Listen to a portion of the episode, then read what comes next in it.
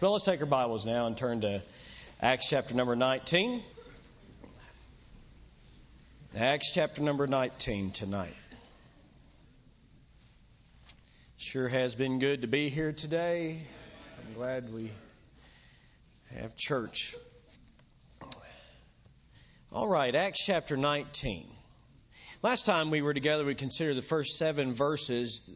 Your next step, your next step in your spiritual walk. And these individuals that were there, these disciples of John, these individuals, as it as it was then, uh, they came to understand what their next step was, and they submitted themselves to it. That's the Christian walk. That's the Christian life. Knowing what your next step is, and then by the grace of God, taking that step. And you keep doing that, and you get where you're supposed to be spiritually. And that's what they did. It's, it's wonderful. It's wonderful. Well, let's uh, read on tonight as we continue in our series, A Church for His Name. We come now to verse number 8. So, Acts 18, verse 8 through 20, an interesting passage of Scripture to say the least. So, let's, let's look at it here tonight. And he went into the synagogue and spake boldly for the space of three months. Remember, he's in Ephesus, disputing and persuading the things concerning the kingdom of God. But when divers were hardened and believed not, but spake evil of that way, reference to the way of Christ, before the multitude, he departed from them and separated the disciples, disputing daily in the school of one Tyrannus. And this continued by the space of two years, so that all they which dwelt in Asia heard the word of the Lord Jesus both Jews and Greeks.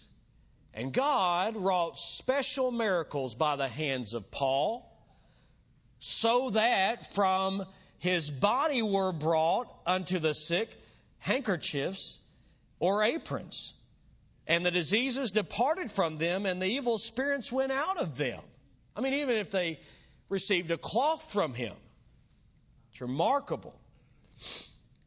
John, uh, sorry, Luke said this was a special miracle, not ordinary. That'll narrow down a lot of stuff that's going on out there. He said this is out of the norm. Don't try to televise it. And, uh, I'm just I'm supposed to just be reading right now. So, okay, here we go. Then certain of the vagabond Jews, traveling Jews, itinerant, Exorcist. Exorcist, it says. One's casting out demons. Exorcists took upon them to call over them which had evil spirits. The name, watch this now, they're Jews. The name of the Lord Jesus. They're not Christians, they're Jews, exorcists. But they call the name of Jesus, saying, We adjure you by Jesus, whom Paul preacheth. they don't preach him, but who he said. And there were seven sons of one Sceva, Jew, and chief of the priests which did so. And the evil spirit answered and said, It's not good. I'm telling you. Jesus I know. And Paul I know. I'm acquainted with him. But who are ye? About time to run right there. He didn't even have a chance. They didn't have a chance to run. It says, and the, and the man in whom the evil spirit was leaped on them and overcame them and prevailed against them. In other words, whooped them real good. so that they fled out of the house naked and wounded. If it wasn't so sad, it'd be hilarious, you know? Wow. And so it says in verse 17, and, and this was this was known to all the Jews and Greeks also dwelling at Ephesus, and fear, respect, reverence, fear fell on them all, and the name of the Lord Jesus was magnified. Verse 18, and many that believed, now look at this now and read it very, very carefully. And many that believed came and confessed and showed their deeds. They're believers. Believers have need to confess. They confessed and showed, reported their deeds, their evil practices. Many of them also which used curious arts, magic, brought their books together and burned them before all men. They didn't sell them on eBay. They burned them. And they counted the price of them and found it 50,000 pieces of silver. That's quite a bit. Uh, some say it would be the equivalent today of $10,000. Some say that 50,000 pieces of silver, depending on the currency described, would be like 50,000 days of work, a day's labor. It's a lot of work. And they burned it all. So mightily grew. Verse 20. So mightily grew the word of God and prevailed.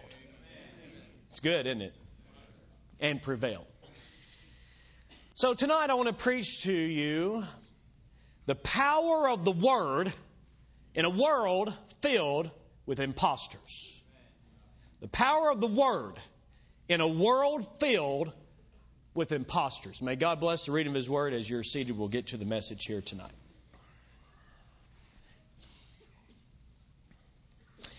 Many so called super prophets and apostles are on the scene nowadays. That's how they refer to themselves.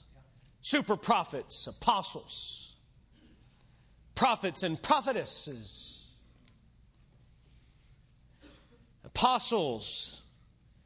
She says this and that. It's supposed to come to pass.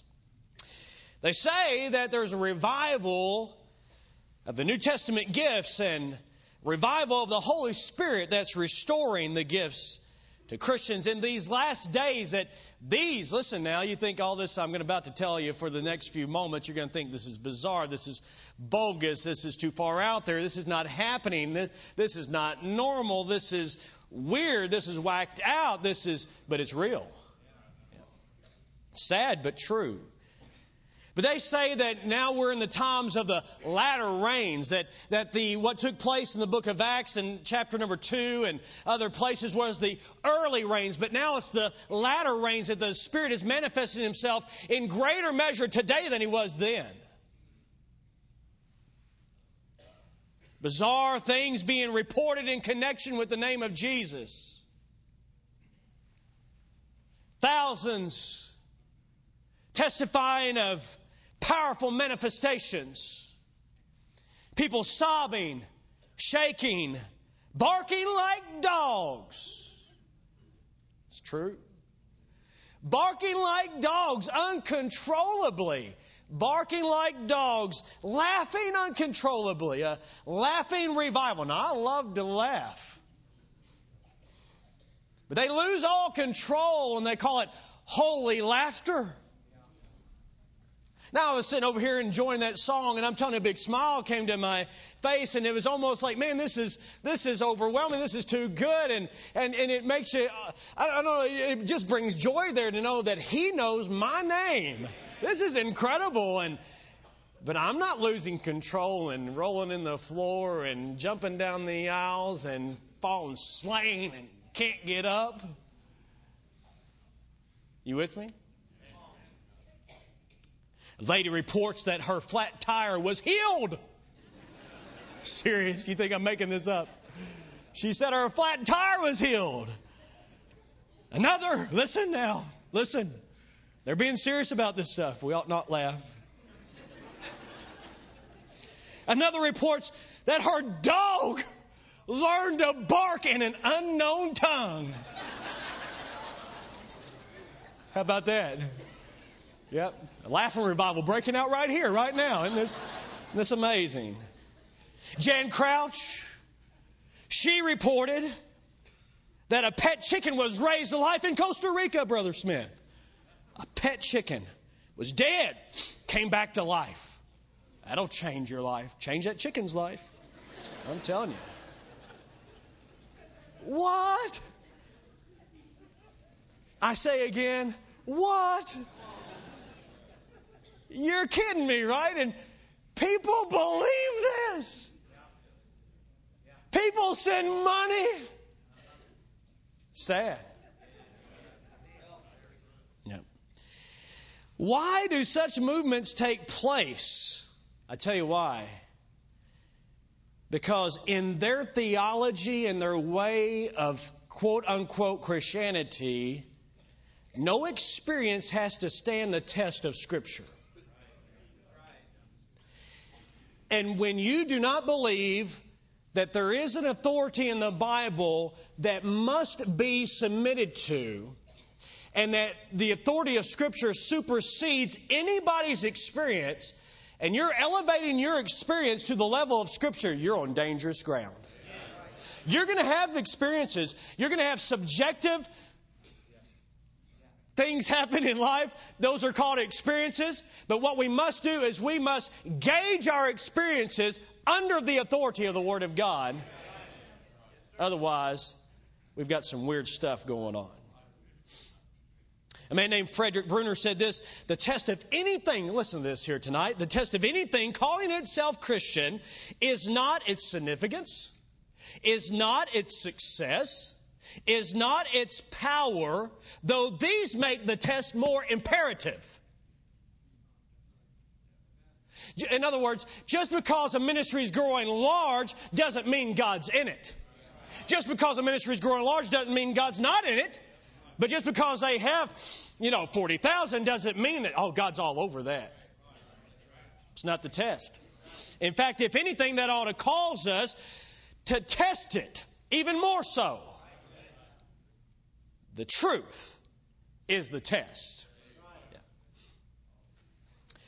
There's a real quest taking place in the lives of many individuals within America, but listen, it's not just within America, it's also spreading all around the world. Our missionaries are really combating this in many, in many areas in South Africa and in uh, Latin America, especially as we were in Brazil. I'm telling you, it was not the, it was not the Catholic churches that were filled. In fact, they were quite empty, but it was the, it was the Pentecostal churches and the assemblies churches and, and these uh, international ministries that were just busting to the gills, people wanting a touch of power in their life. Hey, listen, now wait a minute. You need power in your life to live. You do. Your car needs fuel to run. Your body, of course, needs fuel to op- food to operate. And your spiritual life needs power. You need power. You can't make it on your own. I can't make it on my own. This church has to operate by power. That's not human power. Listen, we need the power of God. We're not denying that at all. But the type of power I'm interested in is the type of power that's here in the Bible, not human fabricated. Hank Hanegraaff wrote a book called Counterfeit Revival counterfeit revival. A very helpful look, a hair raising look at what's actually been said by the Benny Hinns of the day and, and the other individuals that are out there. You'd think, no, surely not. He didn't say that with his mouth open. but I'm telling you, they did. The likes of Jesse Duplantis saying he went up and sat in God's lap. Said God was having a bad day and he helped God a little bit, encouraged him. He said, No, he didn't say that. He said it with his mouth open. Yeah. Come on.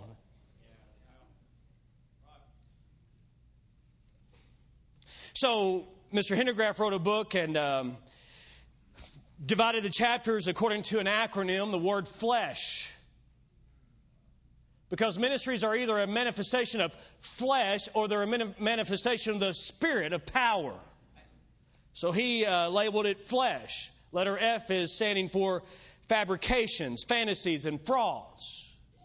Letter L, lying signs and wonders. E, end time restorationism, meaning that bringing back the tongues and bringing back. See, this movement, this quote unquote modern movement, is about 100 years old or a little bit more.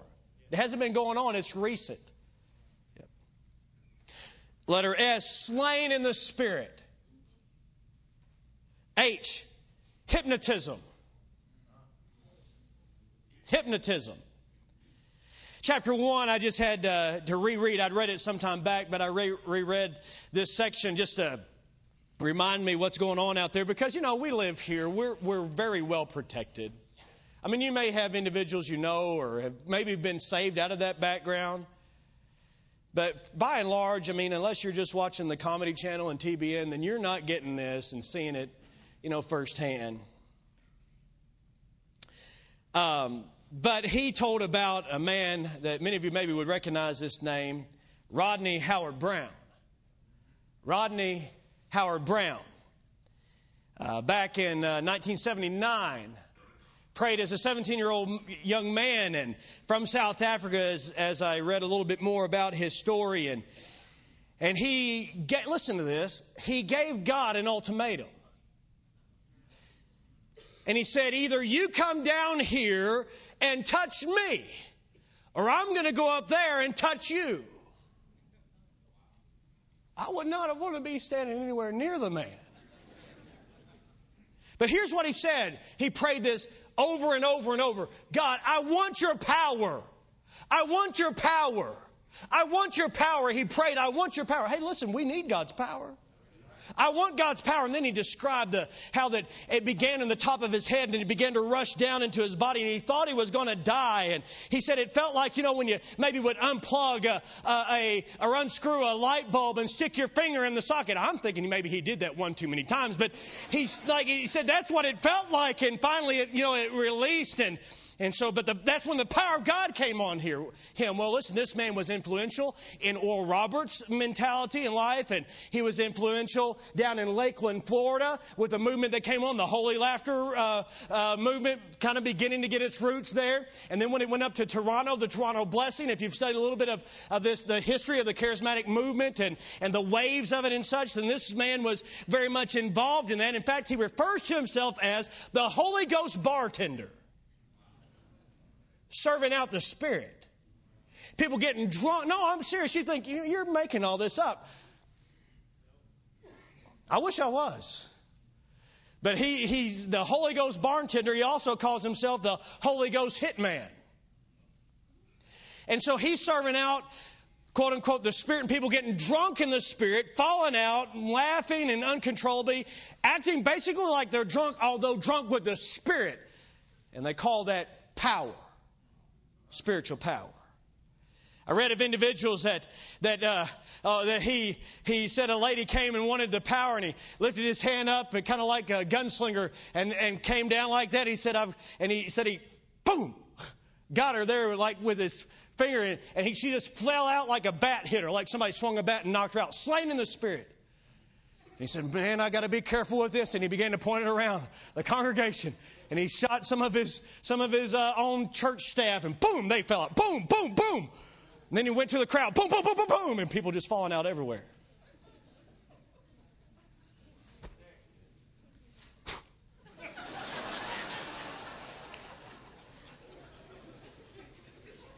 wow. Power. You think? You think? Hmm. I put him in the category of an impostor, along with many other imposters.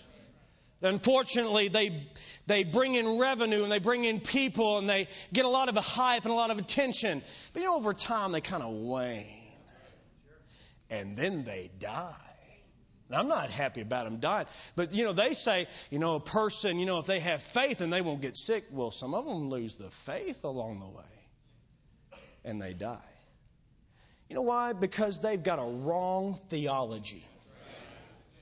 And we don't have time tonight to go into all the wrong and the and the the blatant lies and the twisting of Scripture and the fabrication and I believe the the uh, the pressure that they put on people to do all kinds of things and what they draw in. I'm telling you, it's a bunch of hype and a bunch of phony baloney. I'm not interested in that at all, but I am interested in what the Word of God says about spiritual power and where it comes from. What are we supposed to do? What are we supposed to do in a world that's filled with, with imposters like this? But not just that, but people, but there's such an onslaught of evil in our day and time, like there was in the day of Paul. What are we supposed to do? What kind of ministry are we supposed to have? have because you said earlier, preacher, that we need power in our life, power to change, power to live, power to, to go forward in life and raise a family and, and to make decisions. We need power. Yes, we do, but we better make sure it's the right kind of power coming from the right kind of source. So, what did they do here when imposters showed up on the scene? Because that's basically what we're reading about. So, what did they do then? And let us let that help us here tonight to see how God would lead and guide us in the way of true biblical strength and power. Well, let's let's get the context here tonight. God's power was evident in the life of Paul through the power of the word preached. But they rejected Paul's preaching. Verse number 8 and through 10, it talks about how that, how that they, uh, they rejected. He spake boldly. That means he spake freely, openly, fearlessly. But his message was rejected. They became hardened. They didn't believe. Why did they reject his message? They didn't reject his message because it was too long fact, I just recently read that the longest recorded sermon is 48 hours and 18 minutes. I'm feeling like a short preacher. 48 hours. How about we break that record? Okay, how about we not? All right, so, any case, somebody said, Blessed is the preacher whose train of thought has a caboose. They didn't reject his message because it was too lengthy. He was a spirit filled preacher, no doubt about it. Paul was a spirit filled preacher. Hey, look, you know, you know why I get worked up about some of these characters that say they have the Spirit of God and all that? Because they say the Spirit of God causes you to lose control, almost like mindlessness. But every time I read in the Bible, the fruit of the Spirit is temperance. He doesn't cause you to lose control. In fact, He makes your life be in good control. Paul was a man that was spirit filled and he spake boldly and he disputed with them and he, he persuaded them. Did you see those words in the text? He persuaded them, meaning he was there to convince them, but they, be, they began to be stubborn and they rejected his message. Let me ask you a question tonight. Did they need power to live? Yes, they did. But they rejected Jesus and his resurrection power. And instead of that, then they, they had to have some power. So here's what they were going on the power of their flesh to keep the law. Was insufficient. And sadly, they turned away from the power of the Lord offered. Well, Paul just kept going in what he did. Uh, we'll just move on down here for the sake of time. He cared for the new disciples and moved them to a lecture hall, most likely maybe a, a place where people would present various ideas. Uh, it could have been a school, but it may have just simply been a lecture hall. And listen, Paul identified with those who were scholarly and intellectual of his day. Listen, and you and I, who hold the Word of God to be the Word of God, we don't need to be afraid of scholarship and be afraid of the intellectual world because this Bible, which is the mind of God, will stand up to and not cave under the pressure of scrutiny. We can have that, that confidence. And so Paul was, was uh, was accepted there and, and drew much attention. And so things began to happen. And in fact, look what verse number 10 says. It says, And this continued by the space of two years. This longest time that Paul would be in a place would be approximately three years total in Ephesus. So that all they which dwelt in Asia heard the word of the Lord. We're talking about the, the province of Asia, the, the western part of Asia Minor. And this is incredible that the Word of God spread so that they heard the, the gospel was readily accessible. And churches were started. In fact, you read Colossians and you read Revelations and you see the, the church of Ephesus and the church of Thyatira and the church of Sardis and all these churches. Churches were started that Paul didn't even need to go to. God's power was evident in the life of Paul and other preachers who devoted their life to preaching the Bible, not preaching their ideas, not pushing for experiences, but pointing people to Jesus through the Bible. I'm telling you, that's where the power is. You don't have to stick your finger in a light socket to get that. Just take your finger and turn the pages of the Bible, and you're tapping into more power than what you can ever know. God's power is evident in the life of Paul. I want you to notice again verse 11 and 12. We're doing real good. 11 and 12 tells us that some extraordinary, special miracles were, were taking place uh, through by God. You notice in verse 11, it was God who wrought this. He wrought special miracles by the hands of Paul. Why did, why did God do miracles in the first place? You know, if you read in the book of Hebrews, you see that he gave witness, he was validating the message of those early pro, uh, prophets, preachers at that time, before the Word of God was held in their hands. And what it was, as we've heard already, it was a sign to the unbelieving Jews that yes, the Spirit of God has come. Other situations that we could analyze, but if you look at 2 Corinthians 12 12 and Romans chapter 15, then what God is doing is He's validating, basically saying this this is the man of God, listen to him. Okay, what, what did God do in the days of Elijah and Elisha? My son came home uh, today and we were talking about how that he learned about Elisha in his class.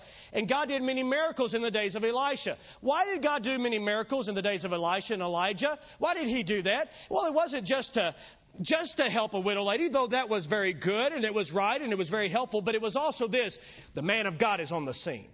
The man of God is on the scene and God was validating his message. You ought to listen to the man of God. By this miracle, know that he's on the scene. When Jesus came, Great miracles took place under the ministry of Jesus. In fact, what we see continuing on into the book of Acts is that the same type of miracle ministry was taking place under the leadership, under the ministry rather, of the apostles. Listen, not by their own promotion of themselves. See, there, I find a great, great distinction between the likes of Paul and modern day so called prophets who promote themselves as miracle workers. Because you don't see these miracle workers going up to the hospital and helping people.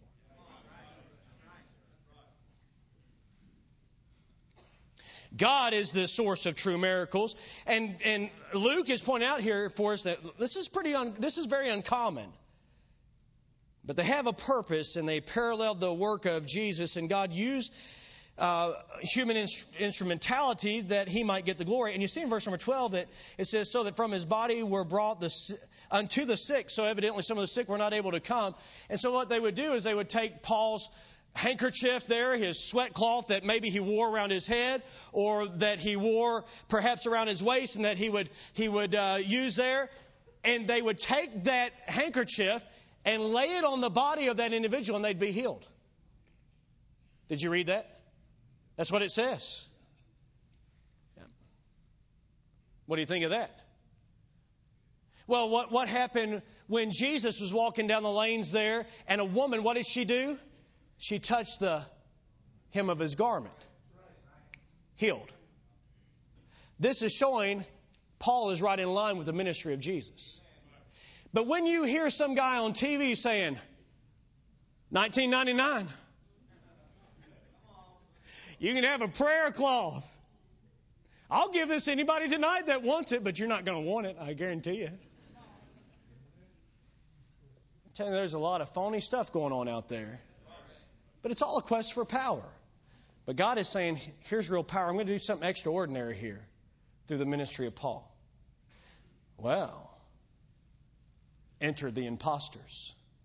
Seven sons of Sceva, itinerant Jews, exorcists.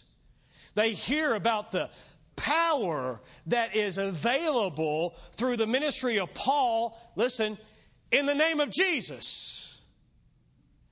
They are not Christians, but they'd like to use his name. They're using his name as though a magic charm, as though casting a spell. And so the Bible says that these seven sons, these seven individuals, seven boys, come against one man. One man who's possessed with one demon. One man, one demon.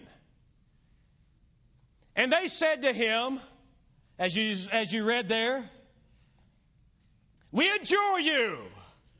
Can you imagine this scene? Seven of them. We command you in the name of Jesus, whom Paul preaches. No personal relationship. No real connection. Just strictly using the name. We adjure you by the name of Jesus, whom Paul preacheth, that you come out. The demon speaks. Jesus, I know. I'm a little bit acquainted with Paul. But I don't know who in the world you are.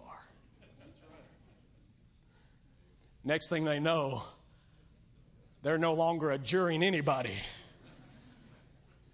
But that one man with one demon goes berserk.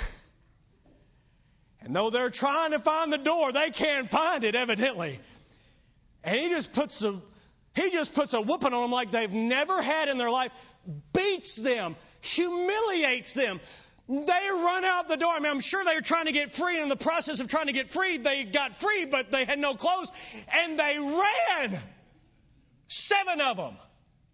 Traumatized by one man with one demon. But I read in Mark chapter 5 about one man who had a legion of demons. A legion.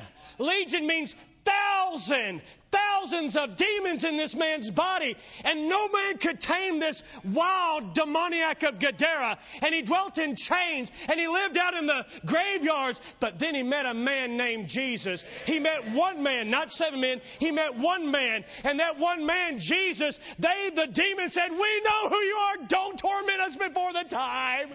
Let us go free, please." The demons were begging Jesus, and Jesus sent him into the hogs, and they ran down the hillside and jumped into the, into the sea down below and died. 2,000 hogs. That's a bunch of swine. And they, they died there. I'm telling you, one man, a legion of demons. But then I read this. He was sitting down clothed in his right mind.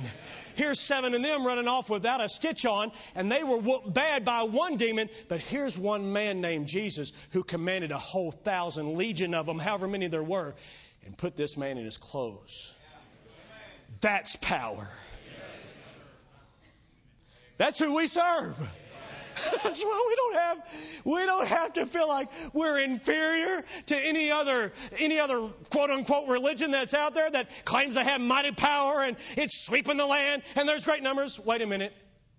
If they're not if they're not preaching this book just like it is and living for Jesus just like He is, I'm telling you, it's a bunch of fabrications and lies, and we have nothing to worry about. Not that we but we have no reason to. Those who attempt to mimic but have no relationship are terribly embarrassed in the end.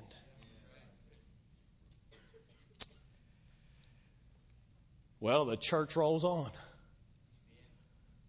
Isn't that how it is? Well, this this was known. I, something like that happens, you can't. It doesn't matter if there's television or no television. That news is traveling fast. Everybody in Ephesus, do you hear what happened to the seven sons of Sceva? Yeah. And the name of Jesus was enlarged. The word enlarged, they're magnified. It, it means this to to increase and grow and and it means this to praise the greatness of. You know what people were doing? Jesus must be mighty great if that took place. Okay, so this had an effect not just on unbelievers, but on believers. Look verse 18 and 19. It says, And many that believed came and confessed and showed their deeds. It says that they confess. That means they acknowledge, they made public confession of sin. They showed, they made known, they reported their deeds, their disgraceful, evil practices. What evil, disgraceful practices? Well, it answers it in verse number 19. Many of them also which use curious arts. And so here were those who had evil deeds. And then there, there's these that, along with that, part, no doubt part of their evil deeds would be that they use curious arts, magic. Why they use magic? Power. The difference between magic and miracles is that in magic, man tries to manipulate. But with miracles, God sovereignly does a work that man can't control.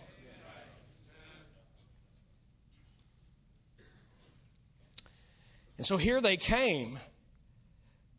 They, they used magic according to superstition. And remember what city we were in, Ephesus, and there was a lot of uh, spells and enchantments and, and mantras and, and bindings that they would put on others and all these things that were taking place. Hey, listen, all you have to do is just board a plane with Brother W.L. Smith and go to some of the countries where he's been in the world, and you see that demonism is alive and well, my friend.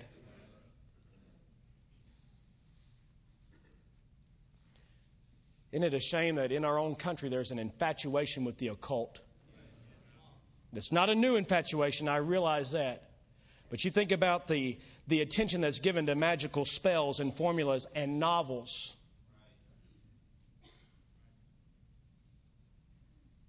You let your sons and daughters read certain novels like a Harry Potter. I realize that's a little bit dated perhaps, but you let them read some of that. It may, it may seem kind of innocent, but they're coming into a realm of world and thought and godlessness that they have absolutely no business being in movies and board games and horoscopes and tarot cards and psychic hotlines and extrasensory perception and clairvoyance and channeling and necromancy and crystals and stargazing and new age and yoga. Yoga's got a big kick right now. It's Hinduism. Roots. Mantras and chantings and certain forms of martial arts and Zen Buddhism and the Wiccan and the shamanism in this day and time and stomp dances Right here in Oklahoma. Ah, oh, it's just innocent. It's just part of their culture. Their culture is tied to paganism. Music and pop culture and symbols and drugs and blatant Satanism. I'm telling you, it's right here in our midst. And it was in some of the lives of the people. Now, wait a minute. They were believers. But this had been a way of life for them to, to be a part of this, the, the formulas, the cults, the, all, all that's going on. It was a part of their life. But then when they, listen, listen to this. This is really good. When they began to understand who God was, who they were, what His Word was all about, and where He was going, and that they no longer needed all this to make life work, they said, we're done with it. So here's a new believer that begins to discard some things. You know, I think we ought to give some new believers some space to begin to realize, you know, I need to give this up and that up and that up and that up and that up. And they may not do it all at one time. It may come, come over time like it did for them. And it dawns on them. It's like the light comes on. Whoa, wait a minute. God's sufficient.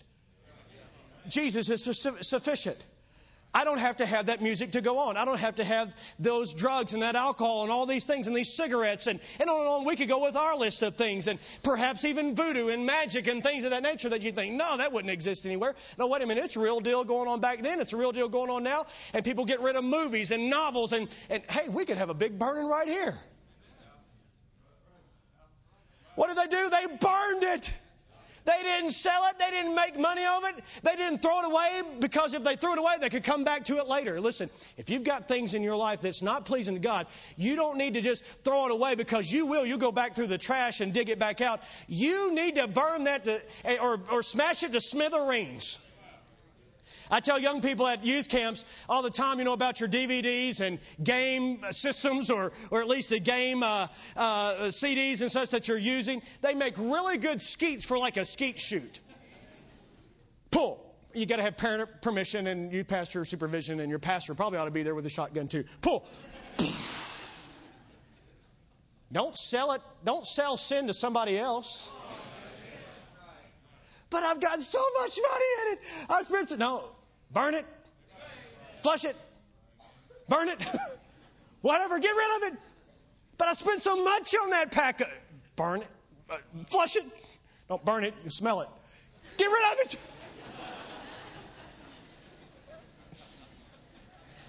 Fifty thousand pieces of silver worth. It cost them something to follow God but it led them to great blessing. I believe today that God's power is evident through the life of a cleansed church that's trusting the power of the Word of God. Not the power of a personality, not the power of a program, not the power of just man's ideas, but the power of the Word preached. So, in a world filled with imposters, we can trust the Word to prevail. I mentioned it this morning. Paul wrote to Timothy Timothy, it's going to get bad, son. Evil men are going to wax worse and worse, deceiving and being deceived. He gives a list that make you think he had watched our news the night prior. He said, Timothy, there's one course of ministry in such a world. And it's based on this, all scripture is given by inspiration of God and is profitable for doctrine, for reproof, for correction, for instruction in righteousness, that the man of God may be perfect, thoroughly furnished unto all good works. I charge thee therefore before God and the Lord Jesus Christ, who shall judge the quick and the dead. Preach the word. Proclaim the word. Be instant in season, out of season. You know what that means? That doesn't mean, you know, just be ready to preach when you go back home and your preacher asks you to preach at a, at a last moment time. That's not what it means at, at all, though that could be part of it. It means this. Preach when it's popular and preach when it's not popular. When it's in season and when it's out of season, preach the word. For the days will come in which they will, they will heap to themselves teachers and they're going to have itching ears and they're going to find people that will tell them what they want to hear. But they need somebody that'll stand up and tell them what they need to hear here. And as you do that, the power of God will enter into the person's life and begin to change them. And they'll get rid of things and their life will be on the right track. And grace and glory and blessings will be upon their life. And it won't be fake fire from heaven. It'll be the real legitimate fire of God falling on their life and the Holy Spirit of God doing an amazing work in them. There's our confidence. That is why we have Sunday school, church, and family devotions. And daily in the Bible. Because remember, I come back to this thought to close our message here tonight. We're not getting anywhere near that 48 hour message. You're okay. We're coming back to this thought. Remember, you need power to live. Yes, you do. But it's not the power of your flesh, and it's not something that you or anybody else fabricates, but it's the power that is inerrant in the Word of God, that is right here, built into the Word of God. I wonder how much power you've got in your life based on how much time you spend in the Word. You know, I found this to be true with my cell phone. It's only going to have as much as far as energy in it as what I've allowed it to be charged up. I like to plug it in at night, let it charge all night. That way I know when I take it off in the, in the morning, I've got 100%. I don't want to run on 70%. I want 100. Why? Because I don't know what all is going to go on in the course of the day. Hey, listen, more important than your cell phone being charged your spiritual life needs to be charged. How much time does God have to talk to you? How much time have you allowed God to have to talk to you?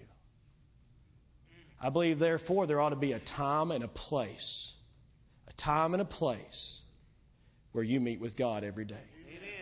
A time and a place. Five o'clock in the morning in the chair with the lamp in the living room. Not too comfortable of a chair. Six o'clock in the kitchen with coffee. Somewhere, I'm telling you, a time and a place. Because you need power to live. How much time do you spend speaking for God?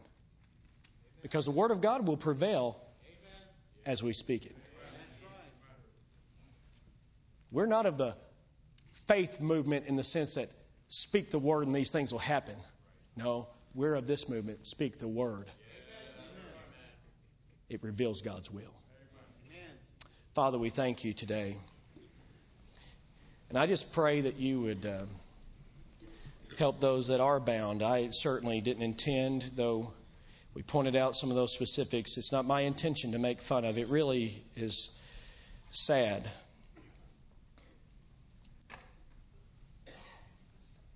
the sensationalism that some have submitted themselves to. Sadder still there are people that are really wanting answers in life that turn to some of these churches and then they they get sadly disappointed. Maybe there's a little hype at first and a little help at first, but God, if there if it's not built on your word, Lord, it won't last. I pray today, dear God, that you'd help us to reach people with the true word of God. Help us to get the word out. Help us to saturate our thinking in the word. To be biblicist in every sense of the word, to be true to the Bible, to believe the Bible, to let the Bible govern our lives. And thus you govern our life, dear God, by that. We know you spoke to Moses from the tabernacle and gave him instructions to give to the people. We can read those words, and in addition to that, we're so blessed that we have the whole counsel that you've given us, the whole revelation that you've given, the special revelation that you've given from you to man. Help us, God, to find power in the Word and thus to see the power for living. And Lord, there are many impostors in the world, and there are there is much wickedness in the world. And I pray you'd help us to go into ministry with the confidence that Paul had when he told Timothy to preach the word. That being the solution to the problems of society. And so, God, we want to submit ourselves, commit ourselves to being those conveyors of the truth. In Jesus' name, amen.